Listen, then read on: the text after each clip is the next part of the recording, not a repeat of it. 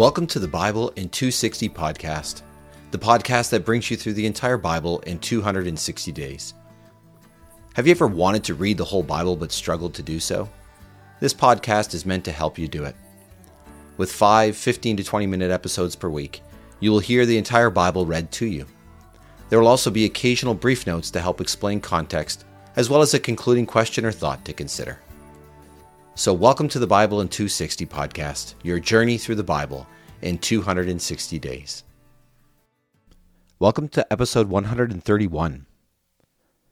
As we look at the passages today, we'll see the life of Solomon summarized as a great start, some incredible things happening in the middle, and then a decline at the end of his life that was really sad to see. And it shows us the warning about how pride money, wealth can really lead to a person's downfall, and where instead to find true contentment in life. And so let's read through these passages, hear the warning, but also hear the encouragement of where we can actually find true contentment uh, in ways that the world's wealth and, and money and power and status could never deliver. And so we begin today by reading from 1 Kings chapter 10. When the queen of Sheba heard about Solomon, she came to challenge him with difficult questions. She arrived in Jerusalem with a great display of pomp, bringing with her camels carrying spices, a very large quantity of gold, and precious gems. She visited Solomon and discussed with him everything that was on her mind. Solomon answered all her questions. There was no question too complex for the king. When the queen of Sheba saw for herself Solomon's extensive wisdom, the palace he had built, the food in his banquet hall, his servants and attendants, their robes, his cupbearers, and his burnt offerings which he presented to the Lord's temple, in the Lord's temple, she was amazed. She said to the king, The report I have heard in my own country about your wise sayings and insight was true. I did not believe these things until I came and saw them with my own eyes. Indeed, I didn't hear even half of the story. Your wisdom and wealth surpass what was reported to me. Your attendants who stand before you at all times and hear your wise sayings are truly happy. May the Lord your God be praised because he favored you by placing you on the throne of Israel. Because of the Lord's eternal love for Israel, he made you king so you could make just and right decisions. She gave the king 120 talents of gold, a very large quantity of spices and precious gems. The quantity of the spices the queen of Sheba gave King Solomon has never been matched. Hiram's fleet, which carried gold from Ophir, also brought from Ophir a very large quantity of fine timber and precious gems. With the timber, the king made supports for the Lord's temple and for the royal palace, and stringed instruments for the musicians. No one has seen so much of this fine timber to this very day. King Solomon gave the queen of Sheba everything she requested, besides what he had freely offered her. Then she left and returned to her homeland with her attendants. Solomon received 666 talents of gold per year besides what he collected from the merchants, traders, Arabian kings, and governors of the land. King Solomon made 200 large shields of hammered gold. 600 measures of gold were used for each shield. He also made 300 small shields of hammered gold. Three minas of gold were used for each of these shields. The king placed them in the palace of the Lebanon forest.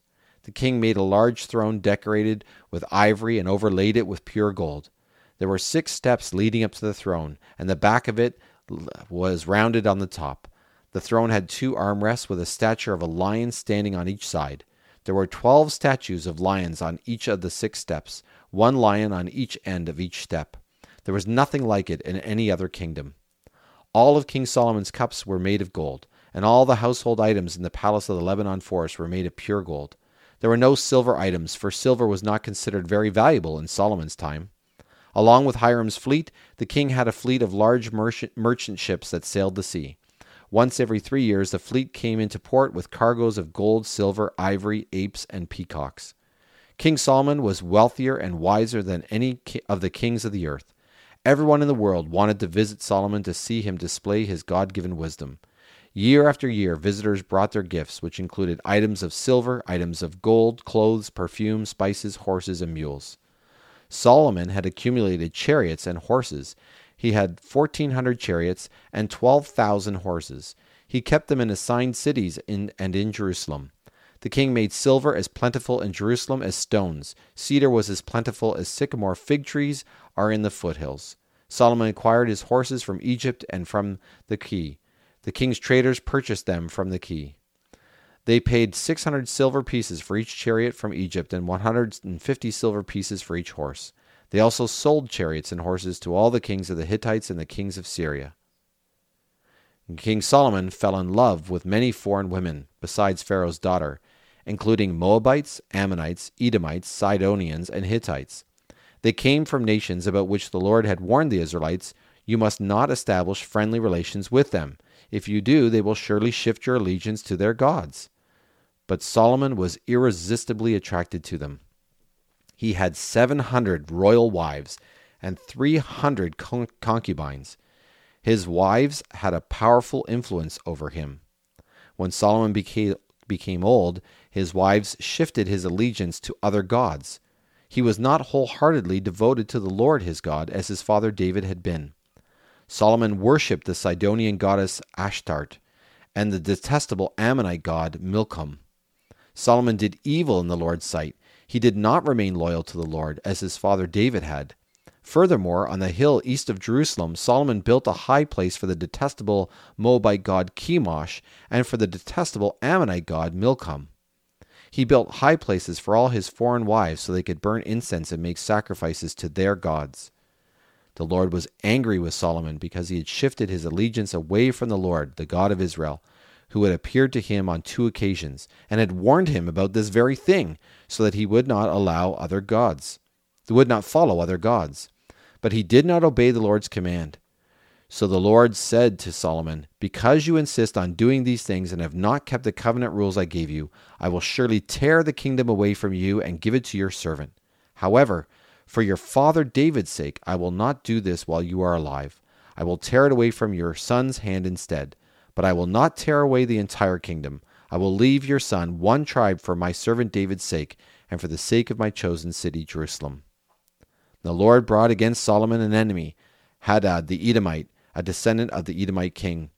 Da- during David's campaign against Edom, Joab, the commander of the army, while on a mission to bury the dead, killed every male in Edom. For Joab and the entire Israelite army stayed there six months until they had exterminated every male in Edom. Hadad was only a small boy at the time, escaped with some of his father's Edomite servants, and headed for Egypt. They went from Midian to Paran. They took some men from Paran and went to Egypt. Pharaoh, king of Egypt, gave him a house and some land and supplied him with food. Pharaoh liked Hadad so well, he gave him his sister-in-law, Queen Tahpenes' sisters, Queen Tahpenes' sister, as a wife. Tahpenes' sister gave birth to his son named Genubath. Tahpenes raised him in Pharaoh's palace. Genubath grew up in Pharaoh's palace among Pharaoh's sons. While in Egypt, Hadad heard that David had passed away and that Joab, the commander of the army, was dead. So Hadad asked Pharaoh, Give me permission to leave so I can return to my homeland. Pharaoh said to him, What do you lack here that makes you want to go to your homeland? Hadad replied, Nothing, but please give me permission to leave. God also brought against Solomon another enemy, Rezon, son of Eliadad, Eliadah, who had run away from his master King Hadadezer of Zobah. Of Zobah. He gathered some men and organized a raiding band. When David tried to kill him, they went to Damascus, where they settled down and gained control of the city. He was Israel's enemy throughout Solomon's reign, and like Hadad, caused trouble. He loathed Israel and ruled over Syria. Jeroboam, son of Nebat, one of Solomon's servants, rebelled against the king. He was an Ephraimite from Zeredah, whose mother was a widow from uh, named Zeruiah. This is what prompted him to rebel against the king. Solomon built a terrace, and he closed up a gap in the wall of the city of his father David. Jeroboam was a talented man. When Solomon saw that the young man was an accomplished worker, he made him the leader of the work crew from the tribe of Joseph. At that time, when Jeroboam had left Jerusalem, the prophet Ahijah the Shilonite met with him on the road. The two of them were alone in the open country. Ahijah was wearing a brand new robe, and he grabbed the robe and tore it into twelve pieces. Then he told Jeroboam, Take ten pieces, for this is what the Lord God of Israel has said. Look, I am about to tear the kingdom from Solomon's hand, and I will give you ten tribes. He will retain one tribe for my servant David's sake, and for the sake of Jerusalem, the city I've chosen out of all the tribes of Israel. I am taking the kingdom from him because they have abandoned me and worshipped the Sidonian goddess Astarte, the Moabite god Chemosh, and the Ammonite god Milcom. They have not followed my instructions by doing what I approve and obeying my rules and regulations as Solomon's father David did. I will not take the whole kingdom from his hand. I will allow him to be ruler for the rest of his life for the sake of my chosen servant David, who kept my commandments and rules. I will take the kingdom from the hand of his son and give ten tribes to you. I will leave this son one tribe so my servant David's dynasty may continue to serve me in Jerusalem, the city I've chosen as my home. I will select you you will rule over all you desire to have, and you will be king over Israel. You must obey all I command you to do, follow my instructions, do what I approve, and keep my rules and commandments as my servant David did. Then I will be with you and establish for you a lasting dynasty, as I did for David. I will give you Israel. I will humiliate David's descendants because of this, but not forever. Solomon tried to kill Jeroboam but Jeroboam escaped to Egypt and found refuge with King Shishak of Egypt. He stayed in Egypt until Solomon died. The rest of the events of Solomon's reign, including all of his accomplishments and his wise decisions, are recorded in the scroll called the Annals of Solomon. Solomon ruled over all Israel from Jerusalem for forty years. Then Solomon passed away and was buried in the city of his father David.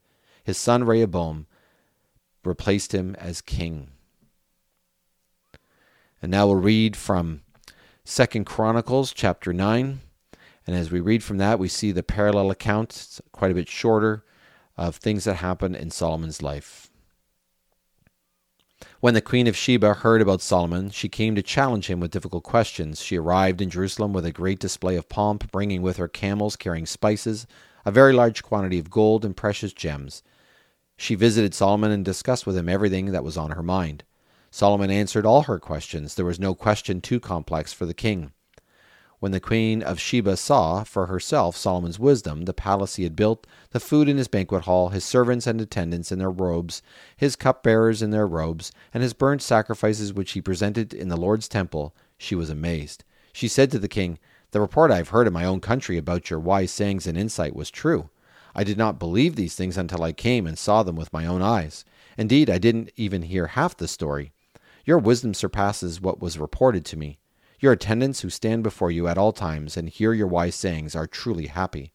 May the Lord your God be praised because he favored you by placing you on his throne as the one ruling on his behalf. Because of God's love for Israel and his lasting commitment to them, he made you king over them so that you could make just and right decisions. She gave the king a 120 talents of gold and a very large quantity of spices and precious gems. The quantity of spices the queen of Sheba gave King Solomon has never been matched. Hiram's servants, aided by Solomon's servants, brought gold from Ophir as well as fine timber and precious gems. With the timber, the king made steps for the Lord's temple and royal palace as well as stringed instruments for the musicians. No one had seen anything like them in the land of Judah before that. King Solomon gave the queen of Sheba everything she requested, more than what she had brought him. Then she left and returned to her homeland with her attendants. Solomon received 666 talents of gold per year, besides what he collected from the merchants and traders. All the Arabian kings and the governors of the land also brought gold and silver to Solomon. King Solomon made 200 large shields of hammered gold, 600 measures of hammered uh, gold were used for each shield. He also made 300 small shields of hammered gold, 300 measures of gold were used for each of those shields. The king placed them in the palace of the Lebanon forest. The king made a large throne, decorated with ivory, and overlaid it with pure gold. There were six steps leading up to the throne, and gold footstool was attached to the throne. The throne had two armrests with a statue of a lion standing on each side. There were twelve statues of lions on the six steps, one lion at the end of each step. There was nothing like it in any other kingdom. All of King Solomon's cups were made of gold, and all the household items in the palace of Lebanon forest were made of pure gold. There were no silver items, for silver was not considered very valuable in Solomon's time. The king had a fleet of large merchant ships manned by Hiram's men that sailed the sea. Once every three years, the fleet came into port with cargoes of gold, silver, ivory, apes, and peacocks. King Solomon was wealthier and wiser than any of the kings of the earth. All the kings of the earth wanted to visit Solomon to, to uh, see him display his God given wisdom. Year after year, visitors brought their gifts, which included items of silver, items of gold, clothes, perfumes, spices, horses, and mules. Solomon had 4,000 stalls for his chariot horses and 12,000 horses. He kept them in assigned cities and also with him in Jerusalem. He ruled all the kingdoms from the Euphrates River to the land of the Philistines, as far as the border of Egypt. The king made silver as plentiful in Jerusalem as stones. Cedar was as plentiful as sycamore fig trees are in the foothills. Solomon acquired horses from Egypt and from all the lands. The rest of the events of Solomon's reign, from start to finish, are recorded in the annals of Nathan the prophet, the prophecy of Ahijah the Shilonite, and the vision of Iddo the seer pertaining to Jeroboam son of Nebat. Solomon ruled over all Israel from Jerusalem for forty years. Then Solomon passed away and was buried in the city of his father David. His son Rehoboam replaced him as king. Now, there's a lot there in all those uh, stories about Solomon, but the theme that you see basically is he started off so well, had great wisdom given to him by God, but over time, his pride and his love of money, his love of foreign women, and the deals he made in the, the treaties he made with these other kingdoms, and then all the, the wealth and all the fame led him eventually to be someone who went away from God, who didn't find contentment in God, but was trying to find it in everything else. And in the coming um, episodes, actually, we'll read the book of Ecclesiastes, which is really a description of Solomon's pursuit of contentment, of his pursuit of pleasure, and his pursuit of everything to find some joy in life, which he realized only could ultimately be found in God. But the story of Solomon is rather a sad one in the way it ends, because it, it reminds us of the fact that pride, fame, money, all these things don't lead to any kind of true contentment. But there is something that does, and that leads us to 1 Timothy 6, the last uh, chapter of this first letter that Paul writes to Timothy. And we see many good and wonderful things to learn from this last chapter about contentment in the face of all the different temptations that are out there in this world. 1 Timothy 6. Those who are under the yoke as slaves must regard their own masters as deserving full respect. This will prevent the name of God and Christian teaching from being discredited. But those who are believing masters must not show them less respect because they are brothers. Instead, they are to serve all the more, because those who benefit from their service are believers and dearly loved. Teach them and exhort them about these things. If someone spreads false teachings and does not agree with sound words, that is, those of our Lord Jesus Christ, and with the teaching that accords with godliness, he is conceited and understands nothing, but has an unhealthy interest in controversies and verbal disputes this gives rise to envy, dissension, slanders, evil suspicions, and constant bickering by people corrupted in their minds and deprived of the truth, who suppose that godliness is a way of making a profit. Now, godliness combined with contentment brings great profit. For we have brought nothing into this world, and so we cannot take a single thing out either. But if we have food and shelter, we will be satisfied with that. Those who long to be rich, however, stumble into temptation and a trap and many senseless and harmful desires that plunge people into ruin and destruction. For the love of money is the root of all kinds of evil. Some people, in reaching for it, have strayed from the faith and stabbed themselves with many pains. But you, as a person dedicated to God, keep away from all that. Instead, pursue righteousness, godliness, faithfulness, love, endurance, and gentleness. Compete well for the faith and lay hold of that eternal life you were called for and made your good confession for in the presence of many witnesses. I charge you before God and all who gives life to all things, and Christ Jesus who made his good confession before Pontius Pilate, to obey this command without fault or failure until the appearing of our Lord Jesus Christ, whose appearing the blessed and only sovereign, the King of kings and Lord of lords, will reveal at the right time. He alone possesses immortality and lives in unapproachable light, whom no human has ever seen or is able to see. To him be honor and eternal power. Amen. Command those who are rich in this world's goods not to be haughty or to set their hopes on riches, which are uncertain, but on God who richly provides us with all things for our enjoyment. Tell them to do good, to be rich in good deeds, to be generous givers, sharing with others in this way, they will save up a treasure for themselves as a firm foundation for the future, and so lay hold of what is truly life. O Timothy, protect what has been entrusted to you. Avoid the profane chatter and absurdities of so called knowledge. By professing it, some have strayed from the faith. Grace be with you all. And I hope you were able to catch that uh, refrain, that uh, phrase, that godliness with contentment is great gain that if you really want to be content in life, you find and you cherish God. And you realize that He'll provide what you need. And if you're blessed with much, be generous. If you don't have a lot, be content because ultimately belonging to God, being loved by God, and knowing that the future is secure with Him for all eternity is what gives you the ability to be content no matter what your earthly circumstances are. Thanks for listening to the Bible in 260 podcast. May what you have heard speak to your heart and mind today. The scriptures quoted are from the Net Bible, http netbible.com, copyright 1996 2019, used with permission from Biblical Studies Press, LLC, all rights reserved. Our theme song for the podcast is The Call by Emily Ruth. You can find The Call and other music by Emily Ruth on Apple Music or Spotify or wherever you find your music.